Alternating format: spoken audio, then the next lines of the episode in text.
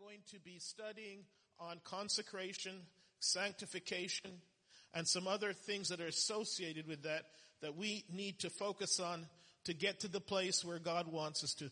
I really want to be able to put down, I'm, I'm a news junkie. That's my, that's my problem. I can, I can there and I'll take in all that news and a lot of it is all negative news. So I'm, I'm gonna make a pledge that I'm gonna let that go because we know what the news is gonna be. In the end, we win. Amen. Joshua told the people, consecrate yourselves for tomorrow the Lord will do amazing things among you. Ama- that's what I'd love the Lord to do. Would you like tomorrow for the Lord to do some amazing things? Amen. Would you like the Lord to do some amazing things? Now, I don't think there's one of us here that doesn't have a battle going on. Maybe it's physical, maybe it's a sickness, maybe it's financial, financial, maybe it's relationship, but there is a battle going on. Satan only left Jesus for a season. Right? So if he only left Jesus for a season, he's gonna be hitting us every day. He's gone away already planning, okay, what can I hit him up with next? Maybe the car will break down. Maybe the car will break down. He's tried a few things with me and I'm, I'm just giving my testimony. He burned down our house one time. Actually twice. but that didn't work. Amen. You know, that didn't work. So he can, he's gonna come and, and attack you in whatever way he can. But Joshua was preparing the people of Israel. He says, consecrate yourself. For tomorrow the Lord will do amazing things among you. This was in preparation for them crossing over and going into the, the, the promised land. So we're going to do a little bit of background before we get there. When are we saved? When are we saved? Well, let me give you what Paul said to Thessalonians. But we are bound to give thanks always to God for you, brethren, beloved of the Lord, because God hath from the beginning chosen you to salvation how? How has he chosen you to salvation? Through sanctification. The process of salvation is through sanctification. A modern rendering of that would be separation. God has chosen us to salvation through separation. The whole world is not going to be saved. Jesus said broad is the way that leads to destruction. Not everybody is going to be saved. So there has to be a demarcation. There has to be a separation. There's got to be some, something that demarks those who are saved and those who are not. You go out there and you ask person, are, are you going to heaven? Maybe 80, 90% of them would say, yeah, I'm going to heaven. Why? I'm a good person. I'm a, I'm a good person. I'm a good person. I, I, I, I, I, you know, don't run over cats in the road and I, I escort ladies across the street. You know, they have in their mind the criteria that makes them a good person. But there is a separation that leads to salvation. And we're going to look at it. When we are saved, the Bible says it's, He has chosen us to salvation. And the process how He's chosen us is that we have to be separate. There's got to be a difference between those who are saved and those who are not. What's the difference? Let's look at three words that are used in the Bible um, to do with holiness and sanctification. So, holiness in the in the in the Hebrew is kodesh. The related word that's close to it is kadesh, which is sanctification. And then the word that's the opposite of that, which means common, is shal, shalal, which means profane. When someone when in the original meaning of the word profane meaning it was common. Like a penny is common, right?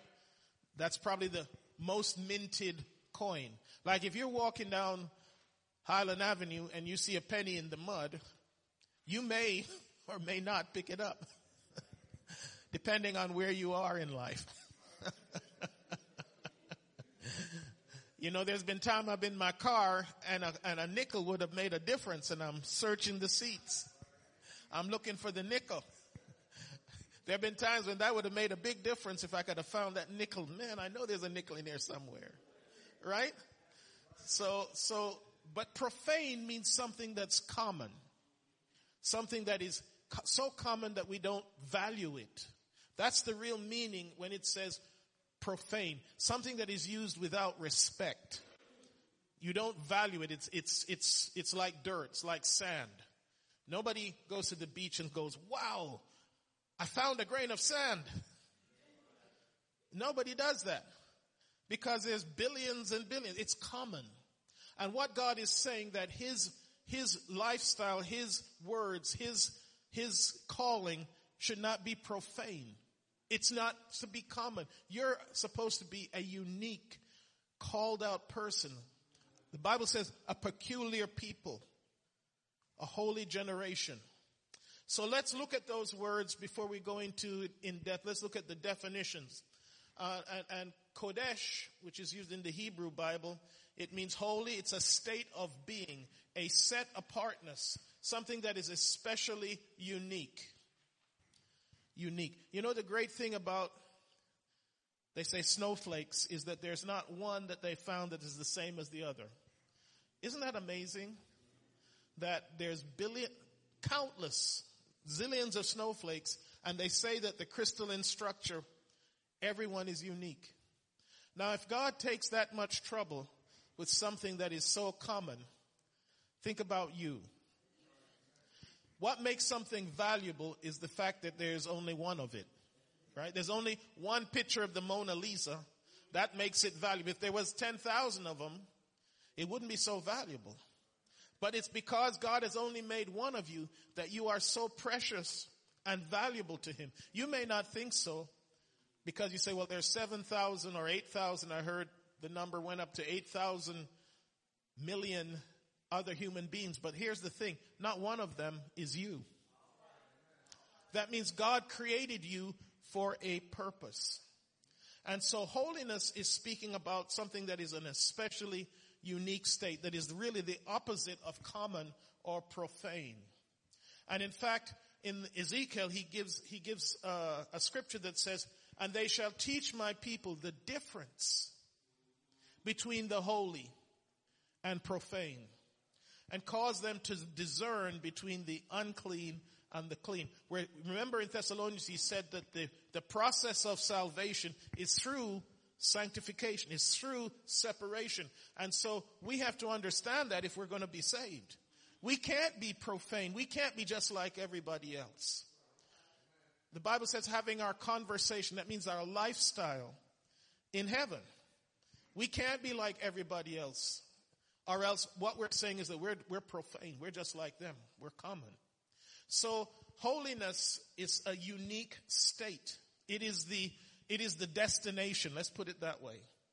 Sanctification is the journey. That's the difference.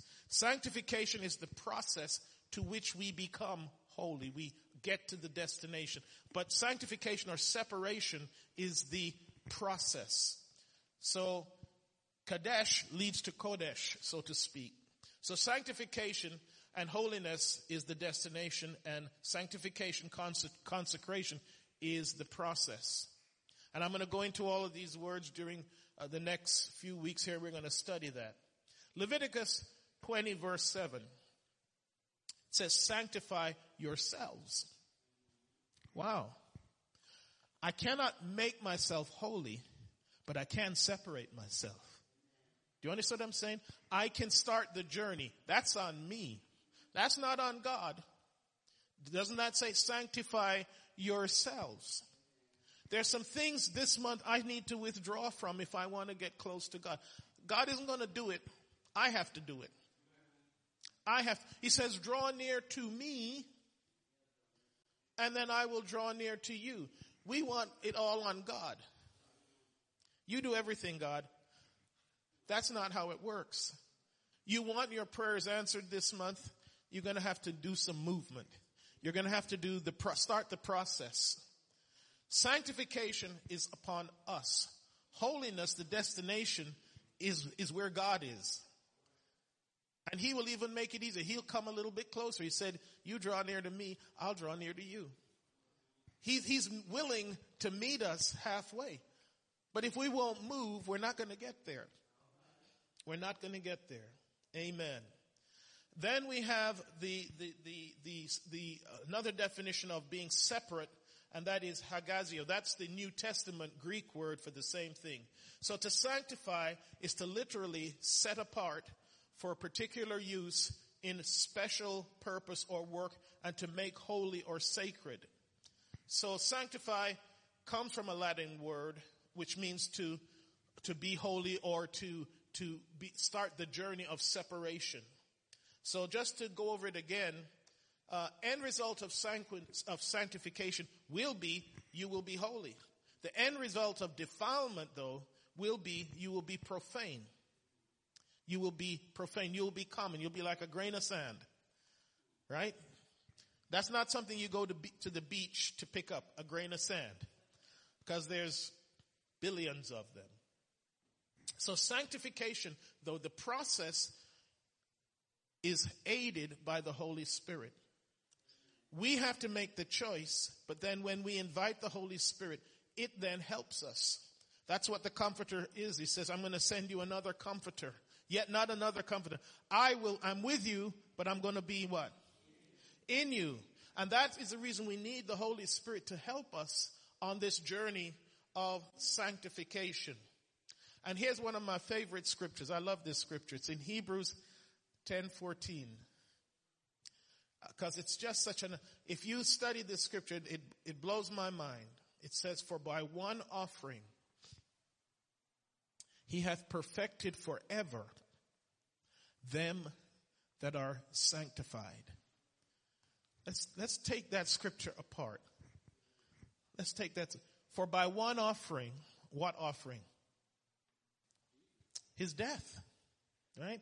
By his death, he hath perfected forever them that are sanctified. What is Jesus saying? What is this, what is the writer of Hebrews saying?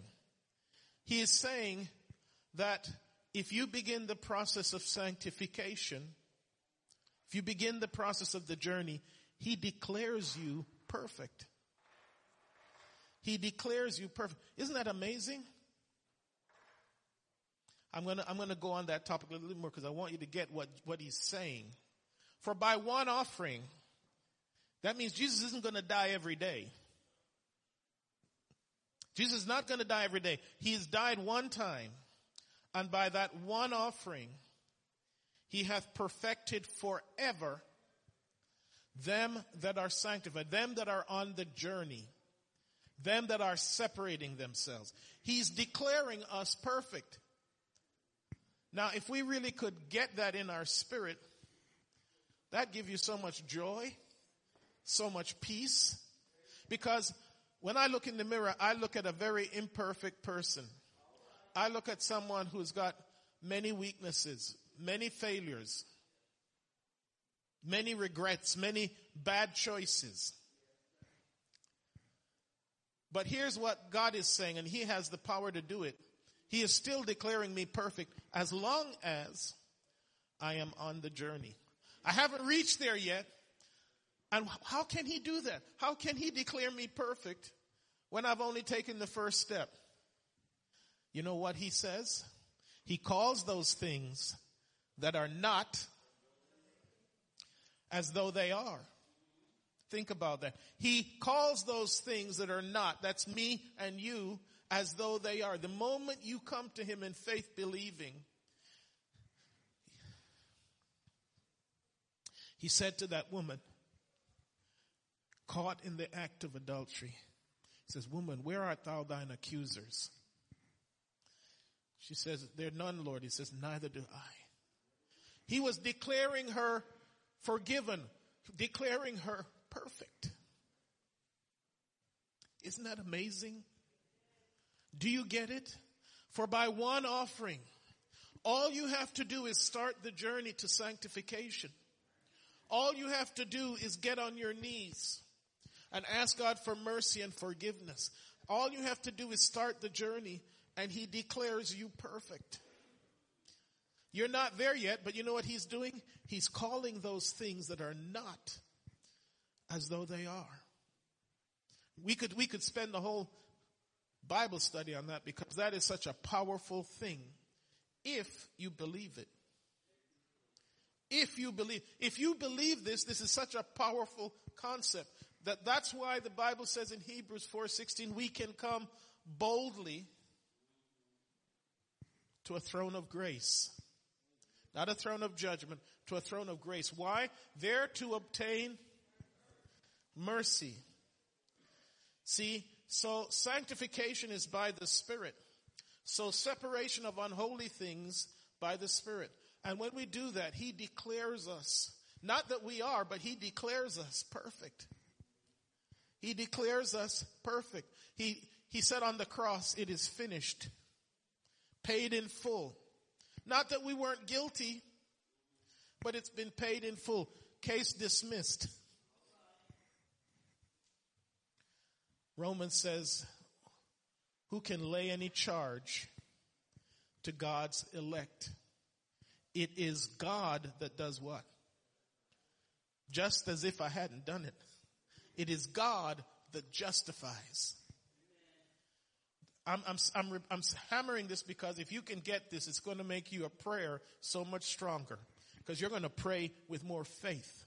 You're not going to pray with all the accusations the devil is saying, well, you know what you did last week and you know how, how lazy you are and you know you haven't done all the things you're supposed to do. You haven't reached holiness yet, but you started the journey. And then God declares you perfect. He doesn't die every day you mess up. No. No, it's for us to die every day we mess up. That's what Paul says, I die daily. Amen. I'm going to show you how this works. There was a man in the Old Testament in Genesis by the name of Abram at the time. And God told him, listen, I want you to start a journey. I want you to separate yourself from the people where you are because they're all idol worshippers. I can't do anything with you there. I've got a plan for you. I've got such a great plan for you, you can't even understand it or see it yet. But through you, Abraham, the whole world is eventually going to be blessed. Every nation is going to be blessed if you will start the journey, if you will take the step, if you will leave Ur of the Chaldees. That's the challenge for us in 2024.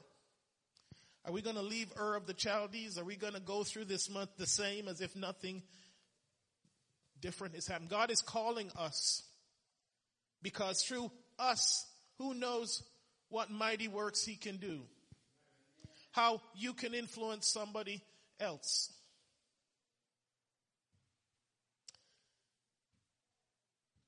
Leviticus 11, 44. For I am the Lord your God. Ye shall therefore sanctify yourselves. That means, again, it's something upon us. We can't make ourselves perfect, but we can start to separate ourselves. We can take the first step from some stuff that's a mess, or from stuff that's maybe not a mess, but just a distraction in our lives. Some stuff that we've put too much time in so that we're not giving God much priority. We do have some choices, right?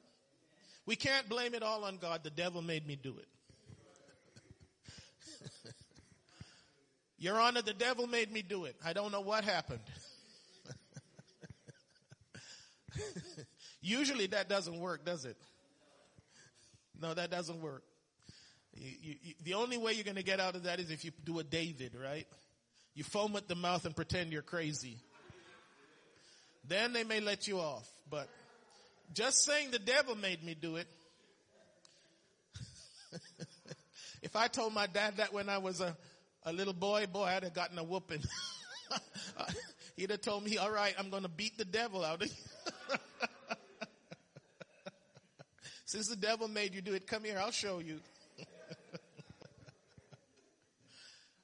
the Lord is speaking to us and in telling us, listen, be ye separate. Start the journey. Let me show you something in Genesis 12:1. Notice how the call of God to Abraham is phrased. Now the Lord had said,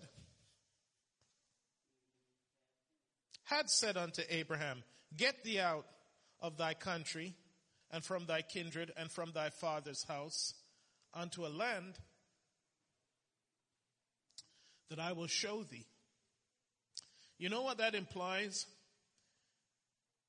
God had spoken to him more than once. It took him a while to get going. God has spoken to us, let's be honest, spoken to me many times. And sometimes it takes us a while to actually obey him. And so we wonder why nothing happens. Well, nothing happens because we're not doing anything. I have a friend who's an entrepreneur. He's a pretty wealthy guy and he told me one of his business secrets. And I've told you this before. He says, do nothing, nothing happens. Do something, something happens. That's a very profound and deep business plan. But a lot of people want to do nothing and have something happen. That's not how it works, even with God.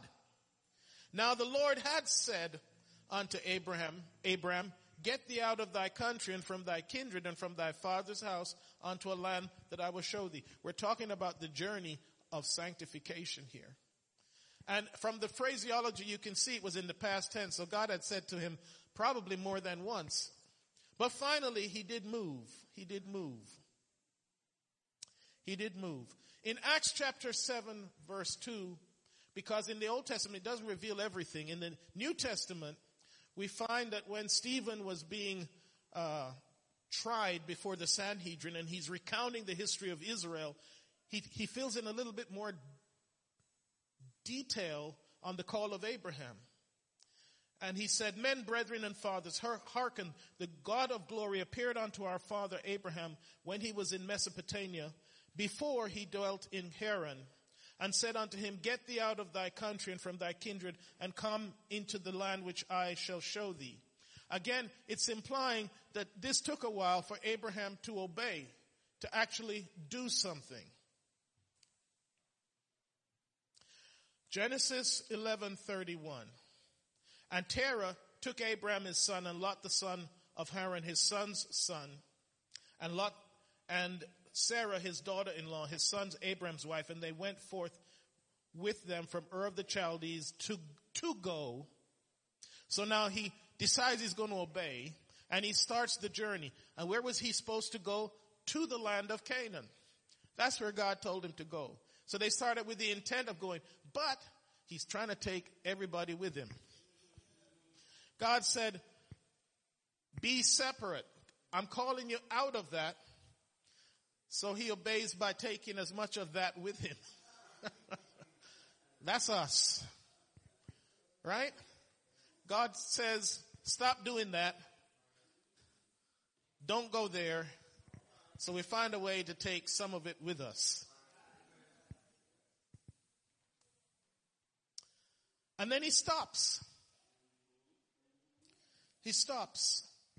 He, they, they, they left Ur of the Chaldees and they journeyed till they came to Haran. Then they stopped. And they stopped there for five, five years, I believe, until his father died. Then he started the journey again. But the mercy of God is that as soon as we get up and start back on the road, his declaration comes back into force. The Bible says, a righteous man falleth down what? But he's still righteous. Why? Because he gets back up. It's not that we're going to maybe be perfect and always keep going, but don't stop. Don't pause. Don't go to the left or the right. Get up. Even if you've fallen down, get up. The moment you start on the journey again, God's declaration comes back into force. Now all this time, God had given him a promise. When he first said, he says, through your seed, all the nations of the earth will be blessed. He was already old when he left. He was 75. But who to tell why it took so long for Isaac to come was because he was taking too long on his journey. He didn't get to where God wanted him to be for many years. In fact, you'll find God did, God stopped speaking to him for a little bit. It wasn't until eventually he really was by himself, finally when Lot left him, that God spoke to him again and said, okay, now, Now you are where I want you to be. And that the declaration that he told him many years before had not changed. It now started to come into being. The declaration when you first got saved, where God said, I've called you, I've chosen you, I've sang, has not changed. It's us that have sit down or gone off the track or, or, or got discouraged. But what I'm trying to tell you today, He hath perfected forever. Forever them who He is. Let me go back to that scripture because I love it so much. I'm going the wrong way here. Let me go back here. For, he, for by one offering he hath perfected forever. He doesn't have to give the blessing again. All you have to do is get up. Leave Haran. Start back on the journey of separation. God has got such gifts, such blessings. Bible says, eye hath not seen, ear hath not heard what he's got prepared. Most of us are so far, so far from what God really would like to pour into us. We're so far from it. You know why? Because we, we've, we, we probably haven't gotten to Haran yet. We, we, we, we just left the, the city of Ur. That's all about where, how far we got. we can see the gate of Ur and then maybe like, uh, Lot's wife, we're looking back and starting to think about it. God had promised the Jews freedom and yet as soon as they got in the desert, they were saying, man, Egypt was so good. We love that slavery stuff. you know, the devil has a way of making, you know, the past remind you only of the little good bits. Man, I never had all this trouble when I was in the world. Liar. Liar. You're forgetting all the other mess that went on. Let's continue. Amen. We're talking about sanctification and the journey. Amen. So they had started out to go to Canaan, but then they stopped. Now, I'm going to come back to the story of Abram, but I want to focus on another word. Consecration. What is the difference between consecration, sanctification, and holiness? Well, I've, I've given you two definitions. Holiness is the destination. Sanctification is the process. Now I'm going to give you a definition for consecration. Consecration is the event that starts the journey. It's usually, when they said consecrate to me, Saul, it was an event.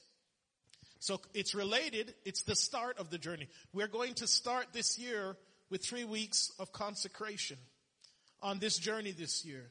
We want to be strong this year because you're going to need it. You're going to need it.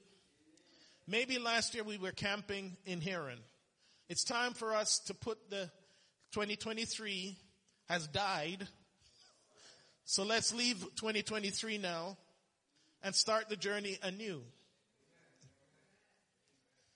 Let's leave all of that stuff, that mess, those disappointments, those discouragements, those failures behind. So consecration is usually speaking of this specific event or a start on the way of sanctification. Sanctification takes time. It's the process. Holiness is the destination. So you can look at consecration as the point of the beginning. Let me show you that. Exodus 13, 2. God told Moses once they left Egypt, very shortly after they left Egypt, consecrate to me all the firstborn, whatever opens the womb among the children of Israel, both of man and beast, it is mine. Now, why did God tell them that? Well, it was because he saved their firstborn. The night of the Passover, when the death angel passed over Egypt, all of the firstborn who should have died were saved. So in other words, they truly belonged to God. He redeemed them. Symbolically then, he told the children of Israel, every time you have a firstborn, You got to consecrate that child to me. They were to do a special ceremony. They were to pay an offering. This is the reason why, this was the reason why many, many years later, David got in trouble. When he numbered Israel, and God was so angry. You might say, well, what was so bad about numbering Israel? Well, in numbering Israel, he did not make them take up the offering for the firstborn. He did a census. And he knew he had, he sent the people out and they recorded who were the firstborn. And for many years, they had not, they had not done this. They had not done this consecration. You understand? In the New Testament, it says, we are the church of the firstborn. You know what that means? We belong to Him. It is mine. Bible says you are not of yourself. You are bought with a price. We can't live any old way we want to. Not if you have gone down in that water. Not if you have taken on his name. Not if you have said, I acknowledge you. I come to you. The Bible says we are bought with a price. Consecration then is the event that starts the journey. Be holy, to consecrate, to be separate, be hallowed. So it is the start and it is related to sanctification because it, is, it designates the start of the journey. So the reason why God told them that in Exodus 13, 2 was because of what was happening some years before. You know the story. They went down into Egypt with just 70 and after a few generations they multiplied into a nation. And the Egyptians started to get concerned about this. So they decided they would start killing all of the firstborn. Remember? The judgment of the plague was just what Pharaoh had designated for the Jews. To kill the firstborn. That's what he had said. Kill all of the firstborn males. So this was the reason why God said in Exodus, I have redeemed them. They belong to me. I saved all of them out of Egypt. Exodus 1, 15. And the king of Egypt spake to the Hebrew midwives, of which the name of one was Shiphrah, and the other name was Puah, and said, When ye do the office of a midwife to the Hebrew women, and see them upon the stools, if it be a son, then ye shall kill him. See, this is exactly what the devil wants to do. To kill us. If you are a son of God, he wants to kill you. Sometimes we need to be reminded of that. We go through life and we wonder all these fights we're in. It's, it's simple. You're, you're a child of the king, so Satan wants to kill you. Pharaoh, the devil, has issued an edict. As soon as they're born, kill them. And see them upon this. If it be a son, then he shall kill them. But if it be a daughter, then he shall live. He wanted to wipe out the Jewish race. Why? Because Satan knew that it was through the Semitic line was going to come a Messiah. He had, he had been told that in Genesis, right? The seed of the woman is going to come and crush your head. He didn't know which line it was, but once he found out it was the Jews, oh, all through history, you look at it, he's been determined to wipe them out and he hasn't stopped even today. Then he shall kill him, but if it be a daughter, then he shall live. So the Jews, when they came out of Egypt, God told them, listen, your firstborn really belongs to me because if you had been in Egypt, they would have died. But I have redeemed them because the children were to be killed. In Exodus 6, 6. Wherefore saith the, the children of Israel, I am the Lord, I will bring you out. Here God is speaking to them what he was going to do. These four statements are now symbolized in, in, in modern day Judaism in the Passover ceremony, which they call the Seder. They drink four cups of wine, symbolizing these, these statements. The first statement God promised them was what? I will bring you out. Now that should make you happy. He can bring you out. Whatever situation you're in, He can bring you out. They were in bondage in Egypt. He can bring you out. You may be in sickness. He can bring you out. You may have some relationship problem. He can bring you out. Then here's the next thing. I will rid you out of their bondage. I will redeem you with a stretched out arm and with great judgments. And then the final cup is, I will take you to me for a people and I will be to you a God. And ye shall know that I am the Lord your God, which bringeth you out from under the burdens of the Egyptians. So that is celebrated in the Passover. And in fact, the very night that Jesus celebrated with them, he went through this ritual, even though you don't realize it. Let's look at it. Bringing out, remember, is the journey. So bringing out is actually about sanctification. The first step is sanctification, the bringing out of Egypt. And so it's called the cup of sanctification. Remember last week when we did communion, we took the cup and blessed it? I want to show you something in the New Testament here. Exodus 6 6, I will bring you out. Exodus 6 6 again, the cup of wrath. He says, I will rid you of your bondage. It's called the cup of wrath because he destroyed the Egyptians. Now, look at this, Matthew 26, 39. In his prayer, what did he say?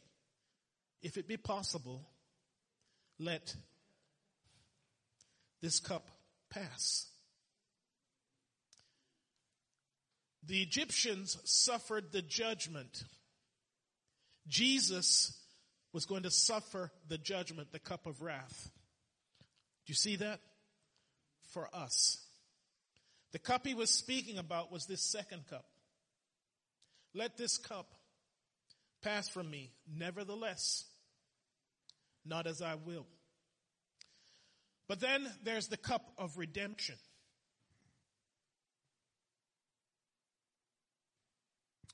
I will redeem you with a stretched out arm. Then he says something interesting. The last cup, of course, is called the cup of acceptance or praise. I will take you to me for a people. Now Jesus did not complete that last cup. He said, the next time I drink the cup with you, it will be in the kingdom.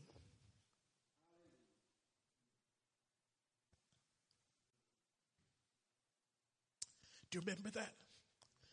He specifically said, the next time I drink that cup with you, it'll be in the kingdom. So we are on that bringing out stage. We have passed from wrath because he took it. And we have been redeemed by the blood of the Lamb. And it came to pass when Pharaoh would hardly let us go that the Lord slew all the firstborn in the land of Egypt. Both the firstborn of man and the firstborn of beast. Therefore, I sacrifice to the Lord all that open up the matrix being males, but all the firstborn of my children I redeem. So God was not asking them to literally sacrifice their children. They were to sacrifice the firstborn of any animal. But their children they were to redeem just as he had redeemed by paying an offering. They were to go to the temple and pay a specific offering in symbol of the redemption of the firstborn.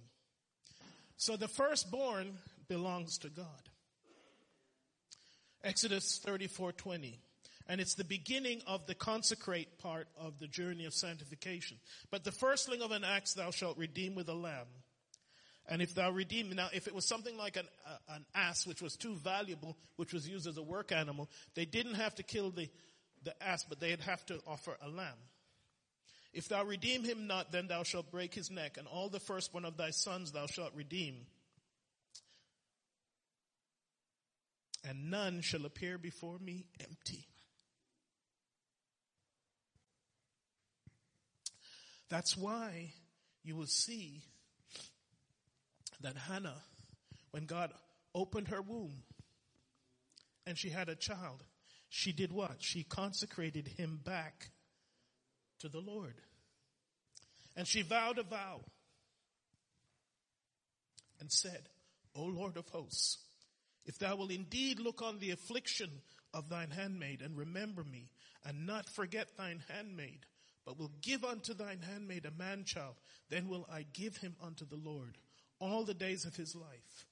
And there shall be, shall no razor come upon his head. And so that's why Samuel was given to the Lord because she was literally fulfilling the consecrate part of the sanctification. First Samuel 1 7. Then Eli answered and said, Go in peace, and the God of Israel grant thee thy petition that thou hast asked for. Prayer is actually a petition. It's not begging, but it is a petition. Now, when someone comes to petition the king, they're doing it on the basis of some right. Right? When you petition the king, you're going to say, I'm, I'm petitioning you because on this, I, on this law, on this right. When we come before God, because we're the firstborn, we have a right to petition the king. We have a right to petition to ki- the king. God grant thee thy petition that thou hast asked of him. Wherefore it come to pass when the time was come up after Hannah had conceived that she bare a son and called his name Samuel saying, because I have asked him of the Lord. For this child I prayed and the Lord hath given me my petition. Thursday we're going to talk about that. A prayer of petition, which I asked of him. Therefore also I have lent him to the Lord as long as he liveth, he shall be lent to the Lord and he worshiped the Lord there. You understand, we are the firstborn. The Bible says we are of the church of the firstborn. That means we belong to Him. We have been redeemed. Bible says we are bought with a price. We're not our own. And so this month we're doing the consecration part of starting that journey of sanctification this year.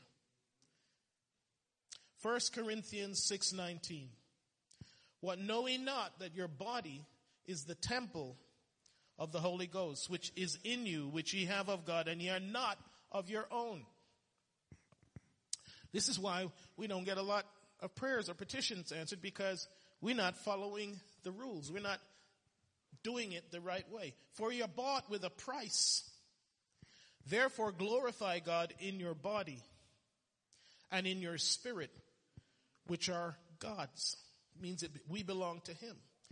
Last week we dedicated two babies. What we were doing was giving them back to God.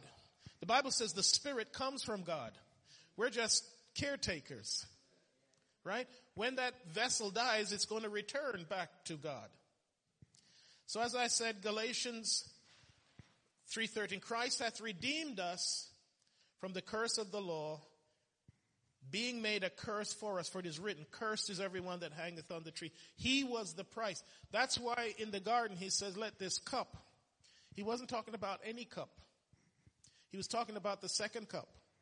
The judgment for the firstborn fell upon the Egyptians. The judgment for us being the firstborn fell upon him. Let this cup pass. I've said so many times, it wasn't the pain, it wasn't the nails. I don't believe it was the nails. Jesus had felt pain before. He'd, he'd, he'd had suffering before. I think the thing that he did not want to experience, that he had never experienced, was the feeling of sin. He who knew no sin became sin.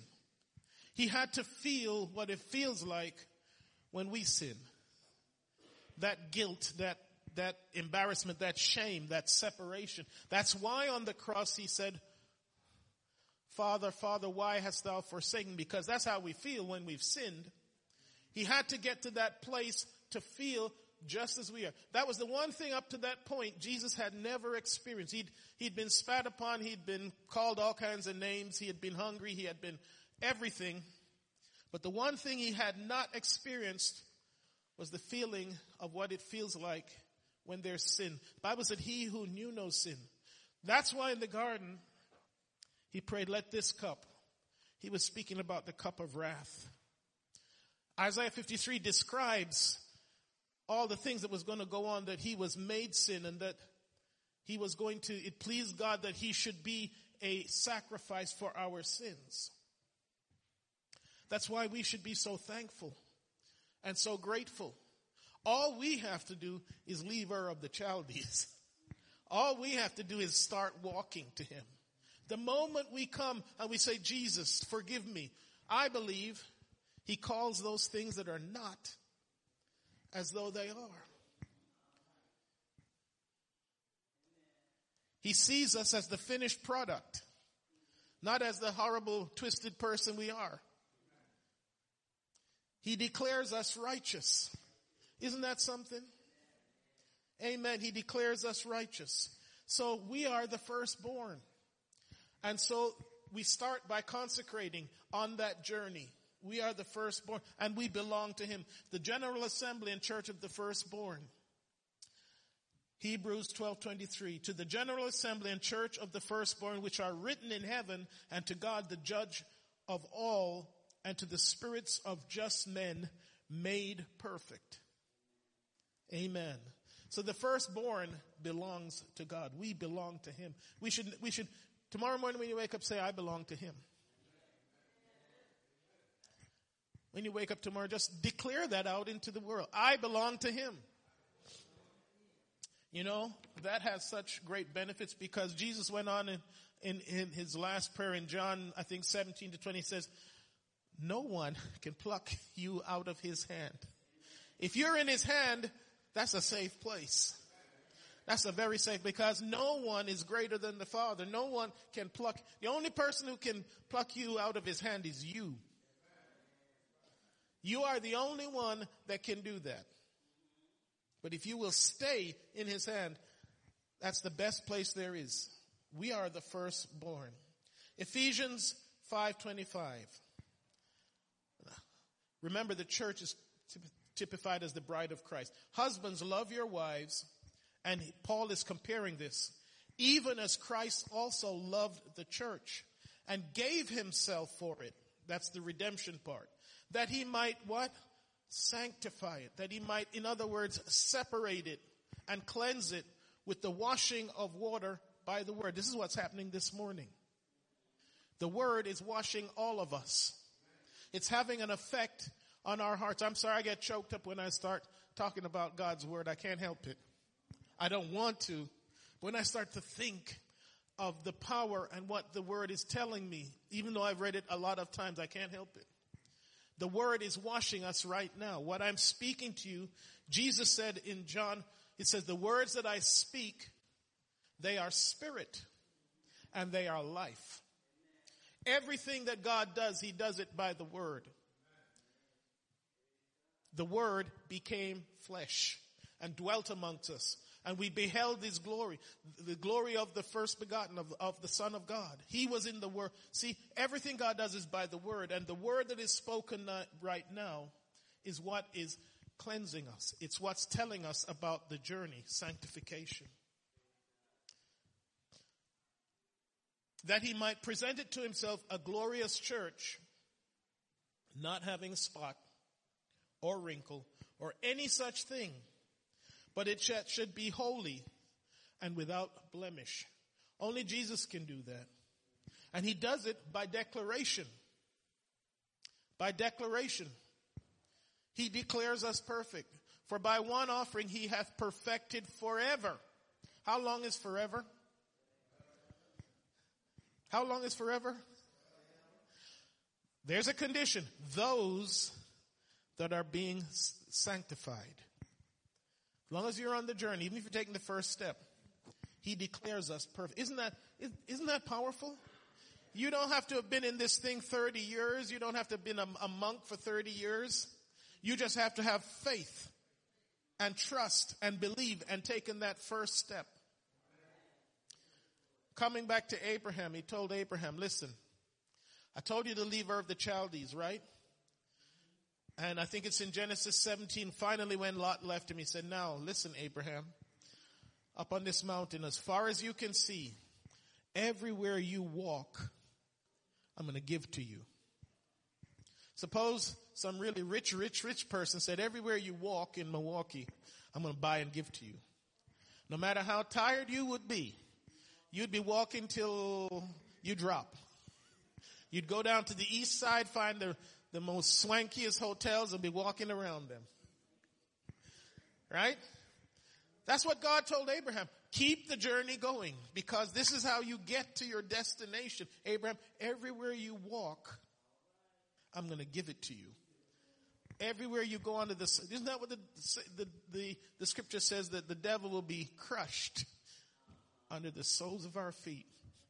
You keep walking that journey. That's all you have to do. I think Martin Luther King said something about it. He says, I might not get there. I can see it. So consecration is the start. In Exodus, God told, set up a procedure before the high priest and the priest could minister. They had to go through this ceremony. Exodus 28, 41. And thou shalt put them upon Aaron. He's talking about the, the special garments that had been created for the priest. Aaron thy brother and his sons with him, and thou shalt anoint them and consecrate them. The anointing with the oil symbolizes today the Holy Spirit. And then again, sanctify them. Again, the priesthood was separate. They were not allowed to do a whole bunch of stuff. If you were a priest, you couldn't go in, if your, if your relative died, you couldn't go into the funeral. You weren't allowed to do that because that would defile you. If you were a priest, there was only certain things you could eat and nobody else could eat them. Sanctify, that means set these people apart because they're, they're special. They're to, they're to be coming before me, a holy God. They can't be profane. They can't be just anybody off the street. No, because I'm a holy God. They're coming on your behalf before me. So they have to be separated from everybody. Sanctify them. Why? That they may minister. In other words, so that they can serve unto me in the priest's office. Exodus 29, 33. And they shall eat those things wherewith the atonement was made to consecrate and to sanctify. They were to eat only certain things that had been blessed and sanctified and were designated as the atonement sacrifice. They couldn't eat any old thing because they were to be separate. But a stranger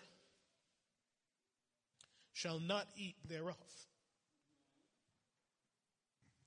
because they are holy. In the New Testament, Paul says something. He says, we have an altar to eat from which they don't know of. Because all of these things in the Old Testament were symbols of a New Testament fulfillment. We'll get that. So defilement then stops our work. Defilement, that is Abraham parking for five years, stopped God's plan. He could have probably had Isaac earlier, but he decided he was just going to slow walk what God asked him to do. Remember, it said God had said to Abraham how, how many years it could have been before he actually obeyed. And then he took everybody with him. Then he stayed for five years. It wasn't, and then he still took Lot. Luckily, Lot decided to separate himself because he was greedy.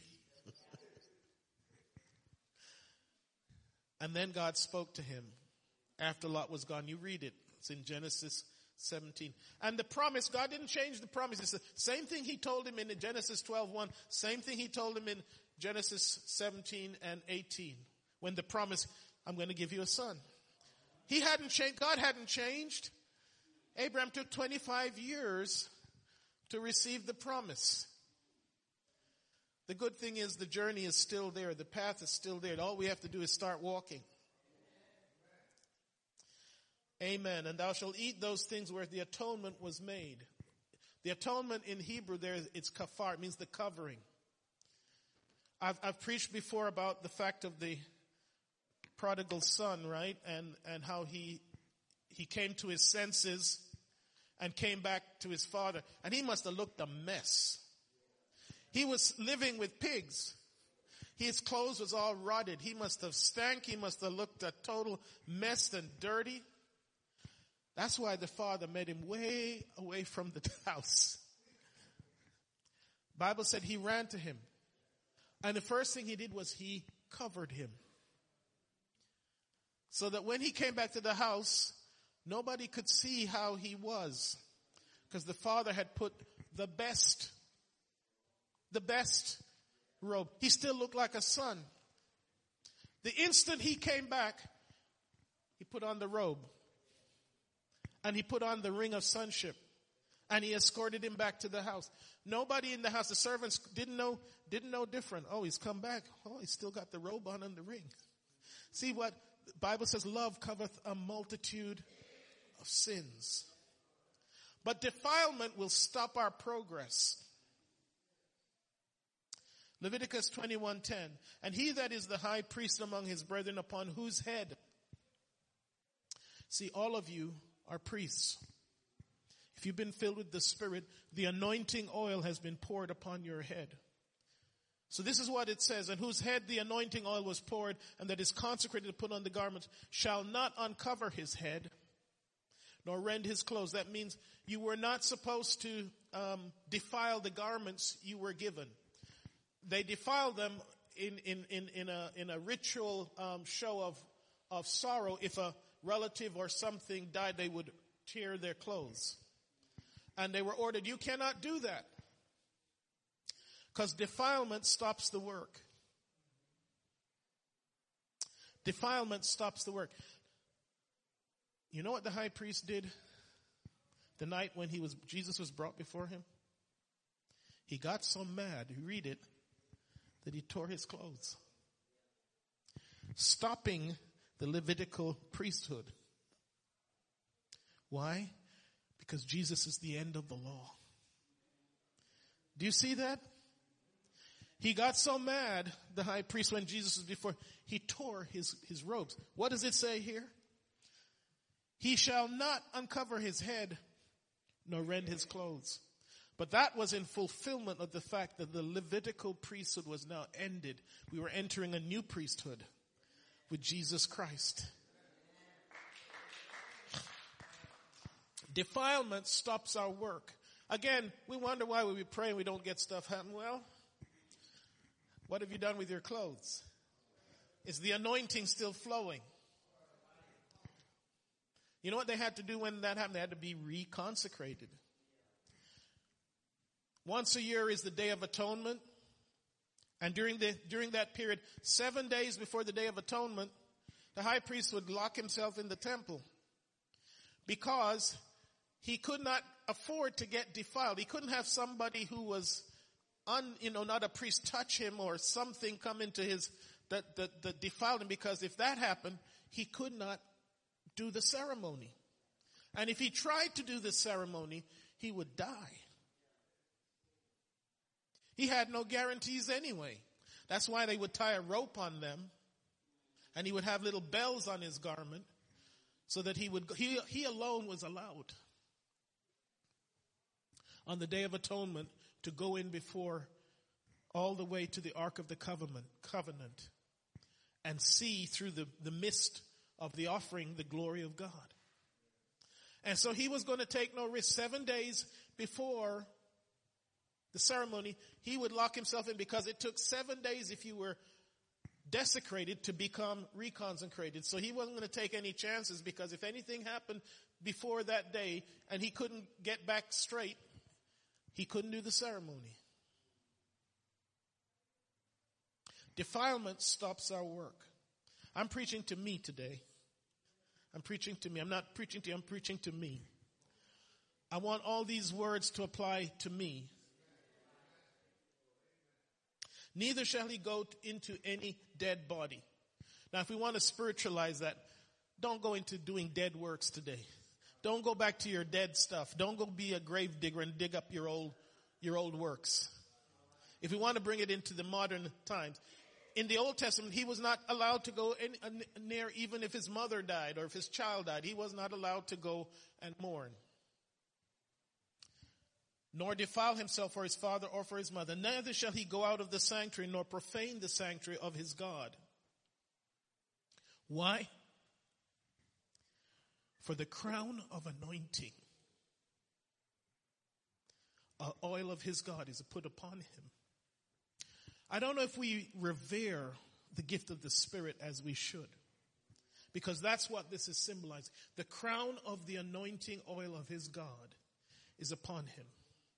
We live, I think, so far below what God has called us to be. If we were in the Spirit as much as we have been called, if we were as consecrated as, there would be no devil could stand.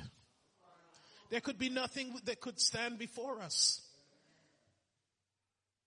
And that's why we're going to take this next three weeks to do as much as we can to prepare for what is coming this year. Now, how much more shall the blood of Christ? Now, if this was in the Old Testament, in Hebrews 9:14 it says, "How much more shall the blood of Christ, who through the eternal Spirit offered himself without spot to God, purge your conscience from dead works?" See, that's what it's talking about. Don't go near dead works. Don't go back to doing stuff that defiles you. And I'm thinking of me. I'm thinking of all the things that even lack of faith is a defilement. Lack of trust in God. Don't go back to dead works, but to serve a living God. See, we were redeemed to be kings and priests, and I'm running out of time. Revelation 5 8. This is our destiny. This is our reward to be kings and priests. And when he had taken the book, that is the lamb slain from the foundation of the world, the four beasts and four and twenty elders fell down before the lamb, having every one of them harps and golden vials full of odors, which are the prayers of the saints. And they sung a new song, saying, Thou art worthy to take the book and to open the seals thereof. For thou wast slain and hast redeemed us. Again, it's because we are the firstborn. To God by the blood out of every kindred and tongue and people and nation. And thou hast made us unto our God kings and priests, and we shall reign on the earth. That is our destiny. That's what we have been called to. If you could stand with me. So many times I want God to just come and take me out of here. Lord, I don't want to deal with what I got to deal with.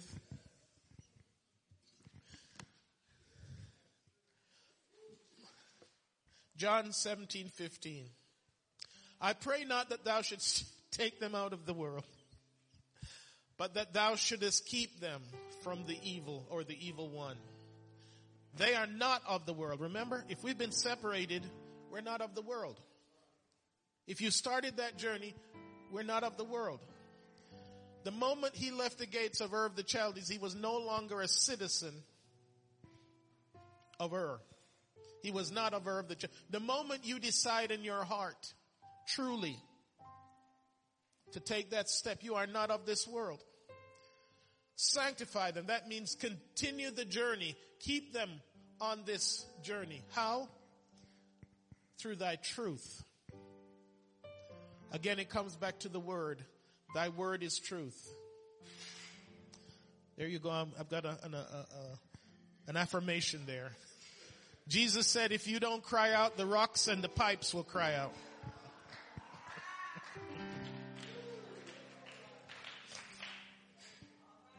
Romans 8:35 Who shall separate us from the love of Christ? shall tribulation or distress or persecution or famine or nakedness or peril or sword. As it is written, for thy sake we are killed all the day long.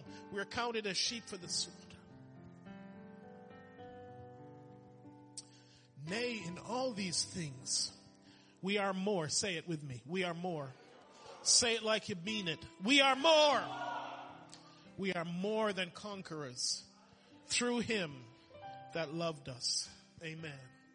I hope you will take this study and meditate upon it. We're going to continue this next week. We're going to go into some, all these steps of sanctification, holiness, consecration, and dedication. And let's, this next three weeks, turn off some of the distractions. He has promised, draw near to me and I will draw near to you. Try him. Because we have been called to be kings and priests. Instead, we're walking around like a grain of sand. You know, the queen, when she was alive, she held herself a certain way. She walked with a certain noble bearing. She carried herself and that's how we're supposed to be. We're royalty in disguise. Amen. We're going to close this Sunday school. Amen. I hope you've been blessed. I hope you will take these words and understand the greatness of our God and what He has called us to and the surety of His plan. All we have to do is take the step on this journey. Hallelujah. Father, we thank you today for your word. Let it find good soil. Let it encourage us. Let it build faith. Lord, let it wash us. Let us, oh God, come to the understanding that you have declared us perfect. Hallelujah. That we can come boldly to a throne of grace, there to receive mercy. Lord, we need your grace and mercy. Pour it out into our lives, Lord God. We need your strength, Lord Jesus. Lord, we are going to sanctify ourselves. We're going to start that journey this week. We're going to consecrate, Lord God. We're going to take your anointing oil of your Holy Spirit into our lives. Lord God, we're going to leave off some things this week. Lord God, we're going to seek your face, Lord God. We need some things fixed in our lives, Lord God. We appeal to you. We make our petition and our supplication with thanksgiving. Hallelujah. We thank you today for your blessing. Lord, we ask for your blessing in our second service. Lord, you speak to us, Lord God. Accept our worship. We lift up our hands and we give you all the praise and the glory in Jesus name. Let's give God a praise offering this morning for he is great and worthy to be praised. Hallelujah. Amen.